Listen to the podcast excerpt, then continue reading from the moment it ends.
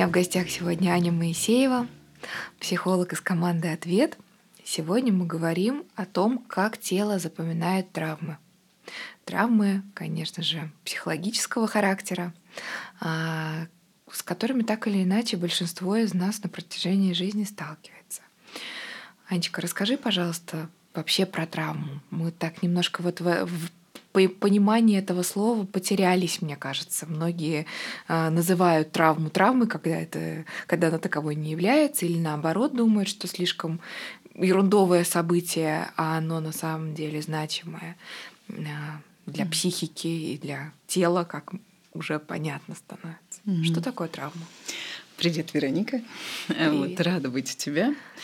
И действительно, травма сейчас так используется это понятие везде и всюду. Да? Если мама отругала ребенка, она периодически боится создать ему травму просто потому, что там в чем-то отказала. И иногда весьма правильно.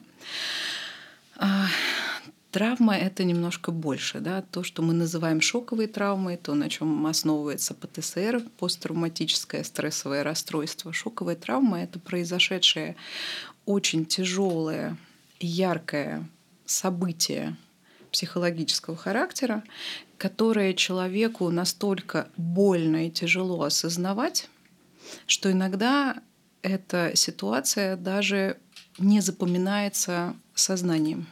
То есть она происходит, она запоминается какой-то вспышкой, да, которая держит человека на самом деле в прошлом. И человек, почему травма такое угу. дело неприятное, потому что, с одной стороны, произошло это когда-то давно, а человек в этом давно так и остается. Вот травма, она как держатель, задерживатель человека на определенном периоде жизни. И вроде как жизнь идет, а человек, не прожив эти эмоции, не соединив эти эмоции, точнее, не соединив события со своими чувствами, остается там надолго. И это может длиться годами, десятилетиями произошло травмирующее событие, наверное, я расскажу про что да, такое я травмирующее. тебя как раз спросить, может быть, пример, потому что мы сейчас каждый что-то подтягивает в своей памяти. Угу. Это может быть очень разное, и не факт, что угу. относящееся к разговору сегодняшнему. Обычно шок вызывает э, произошедшее событие, которое несет угрозу жизни или серьезную угрозу здоровью.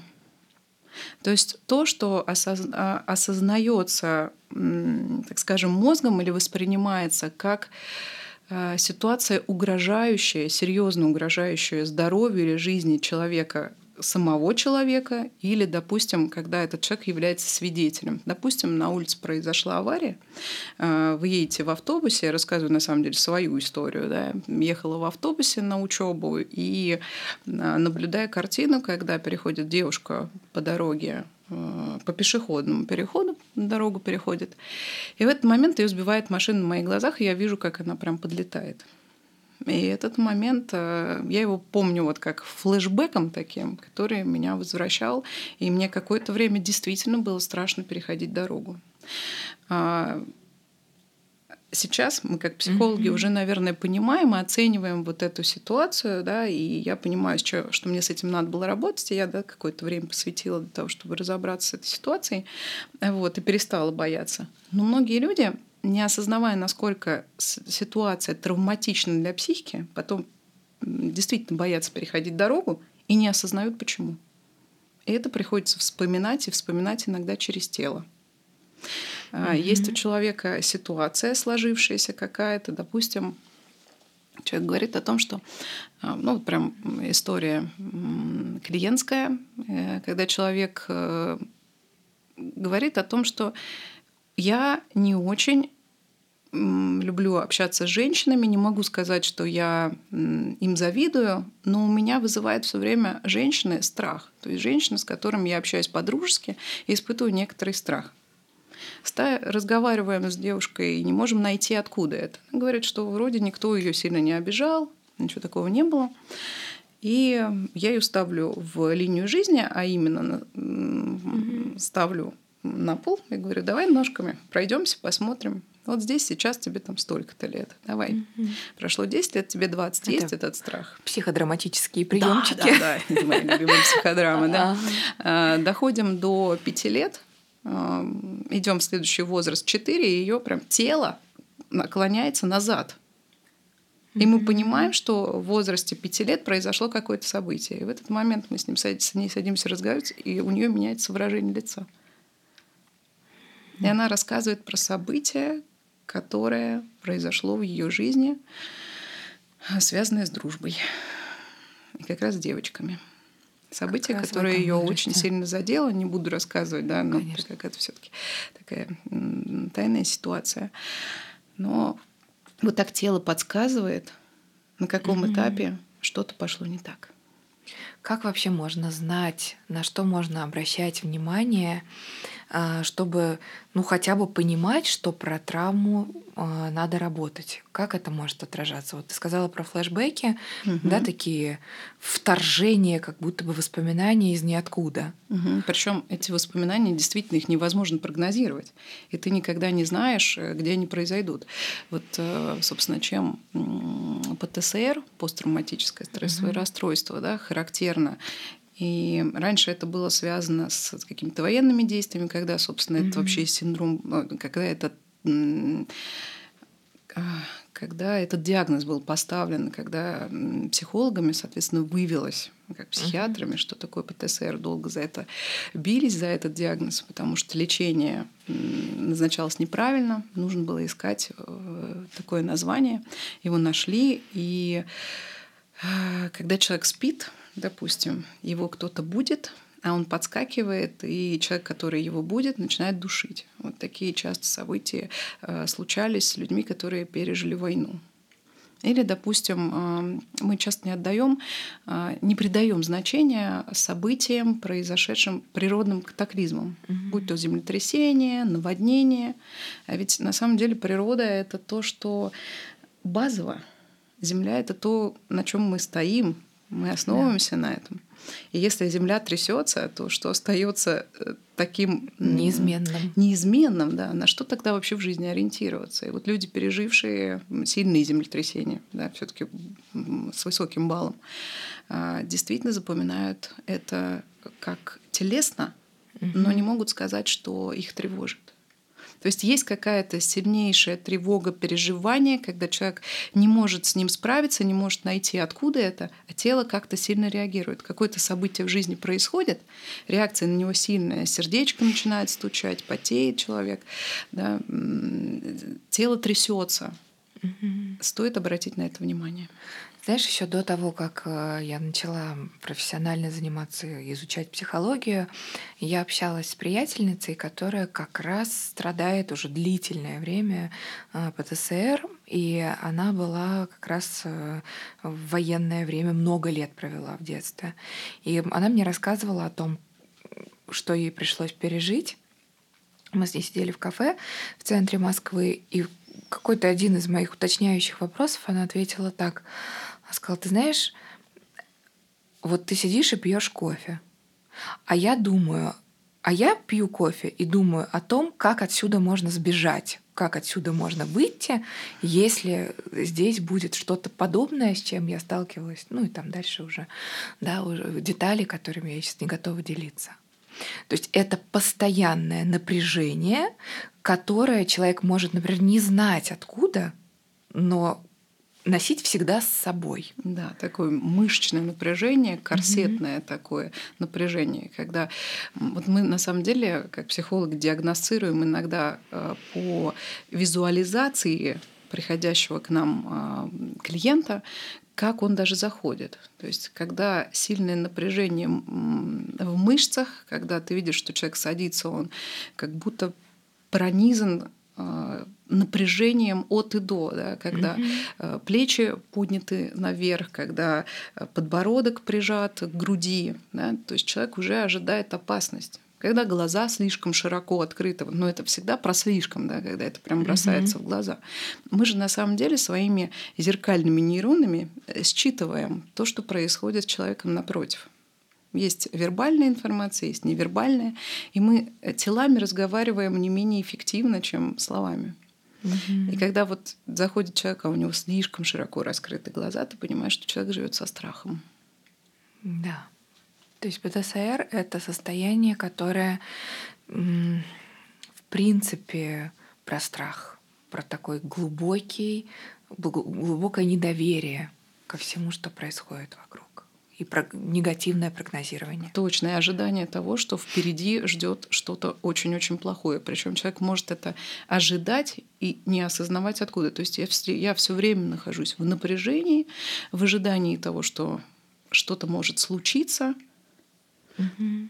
Стоит действительно обратиться к специалисту. Иначе вы живете все время прошлым и не даете себе жить настоящим и будущим. Вот когда мы говорим про то, что надо быть здесь и сейчас, угу. травма заставляет человека быть там в прошлом, откуда, собственно, появляются часто угу. депрессии, ну и разные возникающие другие неприятные как непережитые события, события, и да. чувства. И вот надо сказать, что когда ты разговаривал со своей подругой, что в травме особенного? Человек, э, когда находится в таком сильнейшем стрессовом состоянии, у него блокируется речевая часть мозга, то есть я вижу, а не могу это в слова воспроизвести. Вот когда кто-то uh-huh. рассказывает о том, что с ним произошло, захлебываясь, вот так вот, и не может ровно рассказывать логично от начала и до конца произошедшее событие, оно какое-то вот флешбеками в памяти такими яркими событиями. Когда рассказывают про травмы, говорят про цвет мебели, который стоял в этой комнате, когда это произошло, да, про одежду, которая была на человеке, когда это. То есть фокус на какие-то детали. Если человека спрашивать про травму и до этого докопаться, человек очень-очень интересно запоминает такие события, которые, если, вот, допустим, детали, детали да, когда было событие 11 сентября, угу. многие люди, которые за этим наблюдали, прекрасно помнят, э, что в этот день они делали, да, часто во что были одеты. Но спроси про 10 сентября. Угу. Интересно, как я правда помню 11 сентября того года как раз, угу. что я делала, да. То есть это травмирующие события, а события, которые до нас долетают через э, какие-то информационные потоки, а мозгом все равно воспринимаются как достаточно серьезные, потому что сколько последствий, сколько людей пострадало. Угу. Это правда тяжело. Да, конечно, быть свидетелем тяжело, да. Угу. Это тоже э, нельзя вычеркнуть вот ту ситуацию, которую ты рассказываешь про свидетельство э, аварии. Угу. Большинство из нас подумает, ну это же не со мной случилось, ну видела и видела. Верно. И вот возвращаясь опять же к твоему разговору в кафе, да, очень важно, э, когда человек начинает рассказывать, то есть первое вообще докопаться до этой травмы, потом начать говорить об этом и соединить чувство человека, которое он испытывал в тот момент, который он, как правило, для себя закрыл, угу. и вывести их в слова. И тогда это уже один из важных этапов при работе с травмой, чтобы перешагивать прошлое и идти в настоящее. Это был мой главный вопрос слушателей, которые про то, что, ну, допустим, ну, хорошо, ну, я там в 6-7 лет, 12-15 пережила очень страшное событие. Что с того, что я о нем расскажу? Ведь время не вернуть назад. Как это работает? Что, что может происходить между терапевтом и клиентом, а, чтобы могло ему помогать. Ну, прежде всего, разговоры это не просто разговор, да, про то, что я видел, что было тогда, mm-hmm. а потихоньку, во-первых, восстановление события, да, чтобы это было не а, кусочками, которые я запомнил, а логическое выстраивание цепочки, которая подключает. В травме сильно работает правое полушарие, а левое немного замирает. То есть если мы сделаем энцефалограмму, э, мы будем видеть активность э, правого полушария и некоторое замедление да, работы э, правого, ой, левого полушария. Нам нужно это соединить. Нам нужно сделать так, чтобы два полушария работали достаточно эффективно и одновременно. То есть человек себя чувствует хорошо, когда два полушария работают в контакте. Угу. Вот. И это мы делаем посредством разговора, восстанавливая цепочку и э, давая возможность чувству выйти. Такое. Да, я понимаю, о чем ты говоришь. Угу. Потому что это травматические события, они всегда такие фрагментированные Точно. куски. Угу. Сапоги были такие, свет такой, пахло так-то. А что было до, а что было после, а что было в какой-то момент да, угу. Вот это шокирует просто. Мы вписываем это событие в жизнь, угу. когда не оно становится, то есть событие, которое теперь управляет, а когда это становится, да, это часть истории человека. Действительно, мы это не можем вычеркнуть, но мы можем это вписать в жизнь, а не делать основным. Угу. Да, это мы говорим и про измены, и про то, когда, будучи ребенком, кто-то наблюдал, возможно, драку родителей, да, или какое-то событие, развод, и это было очень много криков, и это было действительно страшно. Но травма происходит, как мы понимаем, не только в детстве, но и во взрослом возрасте тоже это возможно. Просто во взрослом возрасте вытаскивать травму легче, потому что она лежит относительно на поверхности. Да, это действительно так работает. Какие перемены можно наблюдать буквально, если я сталкиваю, если я беру свое это переживание, угу. если я решаюсь о нем говорить, если я встраиваю ее в свою жизнь, то, условно говоря, если мы начинаем с той точки, где я живу всегда в негативном прогнозировании и глубинном страхе событий, на которых у меня как о, нет управы mm-hmm. никакой, да, ну условно, что что-то случится, а, то что будет хорошей терапевтической динамикой? Uh, есть э, такая защитная реакция у человека психическая, как диссоциация. Mm-hmm. Моя любимая. Да. Это когда человек перестает чувствовать здесь сейчас то, что с ним происходит. А он, он блокируется. То есть тогда он чувствовал, и в этот момент, так как было очень больно, нужно было со своими чувствами расщепиться.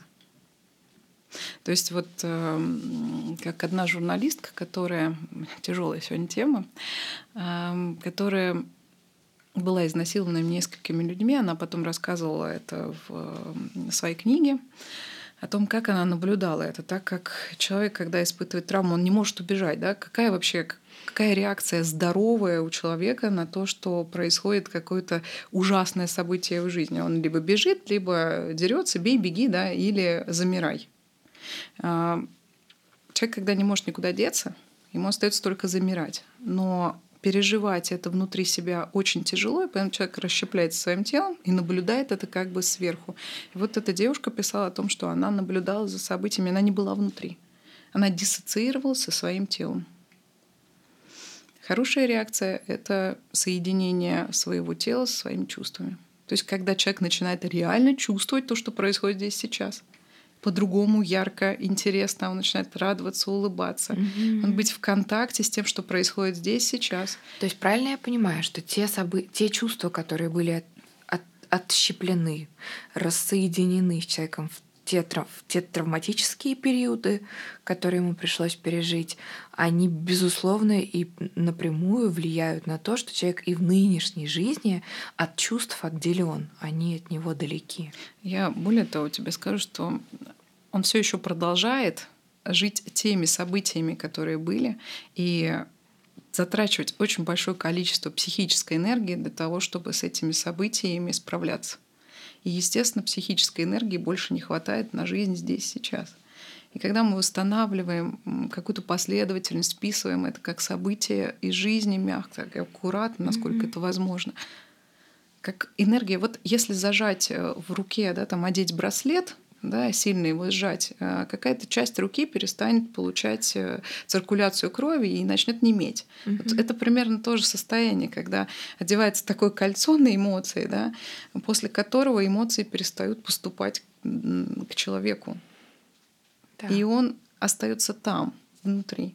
И мы расщепляем это кольцо, и кровь начинает циркулировать, и, соответственно, кисть начинает жить сразу, да, так и человек начинает ощущать э, удовольствие или разные другие эмоции. Не обязательно удовольствие, разное, да? правда.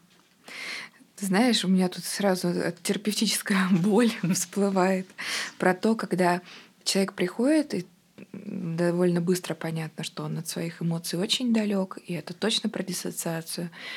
И он этот факт не готов признавать. Ну, буквально рассказывает о насилии и сразу же говорит о том, что ну и что так у всех было. Да. Я читала, и не только так. или пример, который я, которым я уже делилась в беседе с кем-то, а, о том, как э, мужчина много работал а, про то, что отношения с женщинами не складываются. Всегда они были неправы, и всегда они очень плохо его неправильно любили. И потом, когда уже на какой-то цатой сессии был разговор, наконец, настоящий, откровенный про маму, и там был эпизод, про который он рассказывал, что каждый раз, когда он приходил с прогулки, она парила ему ноги до ожогов. То есть это был кипяток. И он всю свою 37-8-летнюю жизнь был уверен, что это любовь, и что то именно так надо любить своих детей. И вот, вот знаешь, вот этот момент э, единения, когда мурашки да, по спине бегут, когда он это все сказал, и уже опыт терапии определенный, и, и, и, и это звучит, и вот этот вот взгляд друг другу в глаза, и человек понимает, что кажется нет. И знаешь, такие сжатые до белизны костяшки э, кулаков, да, когда человек, весь мир рушится, что то, что я думал, таковым не является, что, наверное, все-таки что-то было с мамой не так. И это не идеальный способ любить своего ребенка. И это не то, что я ищу на самом деле сейчас в женщинах. Вот оно соединя... соединяется. Угу. И знаешь, я вот э, всегда очень внимательно к телу отношусь, и иногда человек говорит одно, угу. э, допустим, я задаю какой-то вопрос, а человек озвучивает «нет», а в этот момент голова кивает и говорит «да, да, да, да». И я всегда в этот момент останавливаю и говорю «а что сейчас с тобой происходит? Посмотри, как действует сейчас твоя голова. Будешь повторить это? И что это на самом деле?» Или когда человек э, прикрывает рот, рассказывая какое-то событие, да, не желая что-то сдавать. Часто мы не сдаем своих мам, пап, да, потому что это правда тяжело признать прежде всего для себя. Да, такое, да. такое лояльное отношение к родителям. И как здесь, да, ты заметила, что побелели костяшки угу. да, на руках. Ведь злиться можно и на родителей, и на ситуацию, и на беспомощность. И главное, что соединиться с этим чувством, с правильным чувством относительно того, что с тобой происходит. Адекватным, да, Адекватным. Тому, той ситуации, в которой ты попал. И это не значит, что э, кто-то будет навсегда нести за это ответственность неправым или наказанным. Это угу. про то, что если ты решаешь так, то ты, кажется, даешь себе шанс жить в настоящем. И жить дальше, и кайфовать от этой жизни. И иногда плакать, потому что э, часто люди с травмой не могут испытывать никаких эмоций. Это как будто белый лист. Да. да. И кажется, что вроде такой человек э, хорошо владеет своими эмоциями, а он с ними вообще не в контакте. Угу. Это страшно. Ох, Сложная тема, правда, сегодня. Mm-hmm. Она очень сложная, и мы про нее чуть-чуть. На самом деле с э, ПТСР, конечно же, следует идти к специалисту. К и... психиатрам. И это работа mm-hmm. вместе психиатра и психотерапевта или психолога. Да, mm-hmm. Совместная работа. То есть точно с чего-то начинать. Но мне очень хочется верить, что те, кто нас сейчас послушали, а, зададутся вопросом, нужна ли мне помощь, и это правда маленькая победа, если хотя бы кто-то ответит утвердительно и пойдет в это путешествие. Пусть там будет и разное на пути, но оно точно приведет к человеку к самому себе. А, людям очень больно встречаться, даже ну, часто бывает, что, может быть, событие помнится, но идти к психологу это значит туда возвращаться. Mm-hmm. Но психологи люди обученные mm-hmm. и знают, как это сделать уже не одному, а вместе как пережить да. это событие вдвоем. Это очень ценно, правда. Это правда ценно. Спасибо, Анечка. Спасибо, Пока. Вероника. Пока.